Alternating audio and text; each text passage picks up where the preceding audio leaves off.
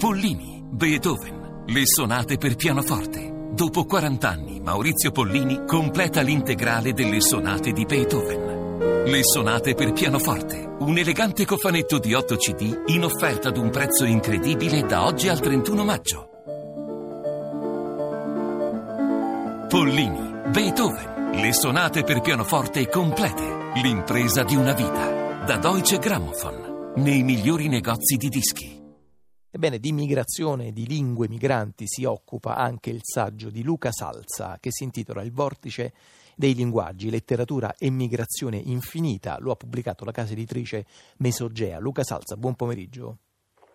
Buon pomeriggio a voi e grazie mille dell'invito. Insegna storia delle idee e letteratura italiana moderna e contemporanea all'Università di Lille 3 in Francia. Salza, quello delle lingue migranti è un tema ampio che può essere anche affrontato, raccontato da molti punti di vista. Questa sua ricerca nasce, appunto, come stavo dicendo, un po' anche come nel caso di Angelo Sicurella, da un piccolo cortocircuito con la cronaca, laddove il comune di Parigi decide a un certo punto di dedicare una targa commemorativa dello spaventoso rogo che nell'agosto 2015 divampò in un condominio parigino, portandosi dietro 17 vite, 14 delle quali erano di bambini. Di fronte alla tragedia, in qualche modo, come spesso purtroppo succede, i migranti escono dallo spazio di invisibilità che li circonda e soltanto per qualche breve ora arrivano sulla soglia dello spazio pubblico. Bene, i funzionari e i dirigenti del Comune di Parigi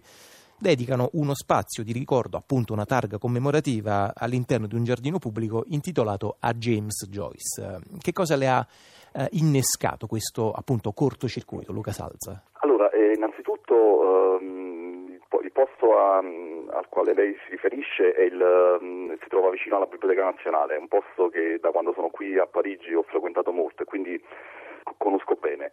Ovviamente sono stato colpito molto dal fatto che i migranti, appunto, abbiano all'inizio investito questo luogo con disegni di bambini, con frasi, con oggetti, appunto, per ricordare queste vite spezzate.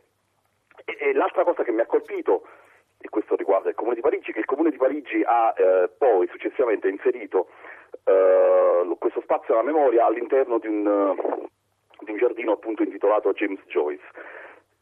E a quel punto mi sono detto, e qui forse la miccia da cui è partita il libro,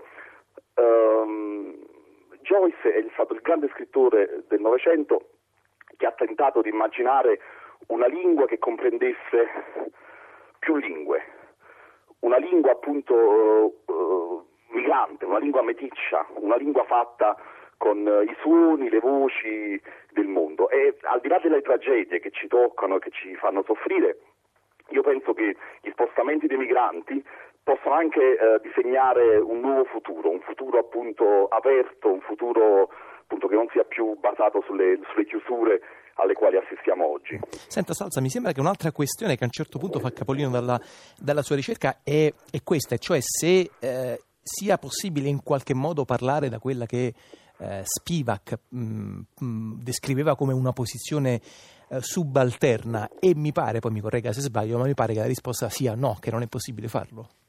No, in effetti questo è la drammaticità della condizione dei migranti, appunto dei subalterni più in generale, che non possono parlare e quindi sono condannati al silenzio. La stessa politica, come già diceva Aristotele, è basata sulla qualità dell'essere parlante, fa politica chi parla e quindi rimane escluso tutti quelli che non parlano, quelli che ad esempio hanno una lingua diversa. E anche Primo Levi, no, ricordava che è barbaro colui che balbetta, e a partire dal fatto che non comprendiamo colui che parla, quindi il barbaro lo escludiamo fino poi ai campi, no? E questa è la condizione drammatica del migrante, il fatto, appunto, che non parla la nostra lingua. Però, ripeto, al di là di può nascere però una lingua nuova, e secondo me questo è il compito che si stanno prefeggendo gli scrittori migranti, no? Questi scrittori che... Senta, ma quando lei, Salza, che... parla di una lingua nuova, che cosa intende? Parla appunto del processo, come dire, noto in linguistica, non so, la creolizzazione, cioè il fatto che a un certo punto i parlanti di seconda, terza generazione comincino in qualche modo poi a ibridare, oppure immagina un lavoro di ricreazione linguistica, appunto, credo che lei prima facesse riferimento per esempio al Finnegans Wake di Joyce, questa lingua non lingua.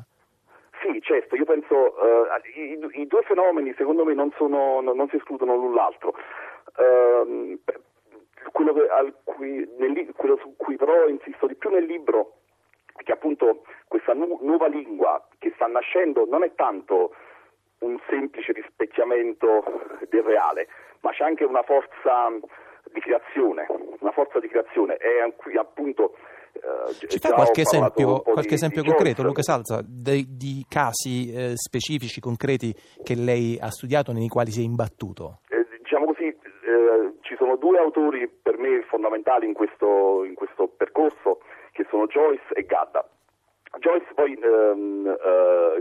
non solo autore irlandese, anche autore italiano, perché Joyce ha vissuto a lungo a Trieste e ha anche scritto in Italia, quindi in un certo senso Joyce sarebbe già uno scrittore migrante, sì. Perché è uno scrittore che viene da un altro posto e si mette a scrivere in italiano, si impadronisce di questa lingua italiana, ed è questo è già molto importante.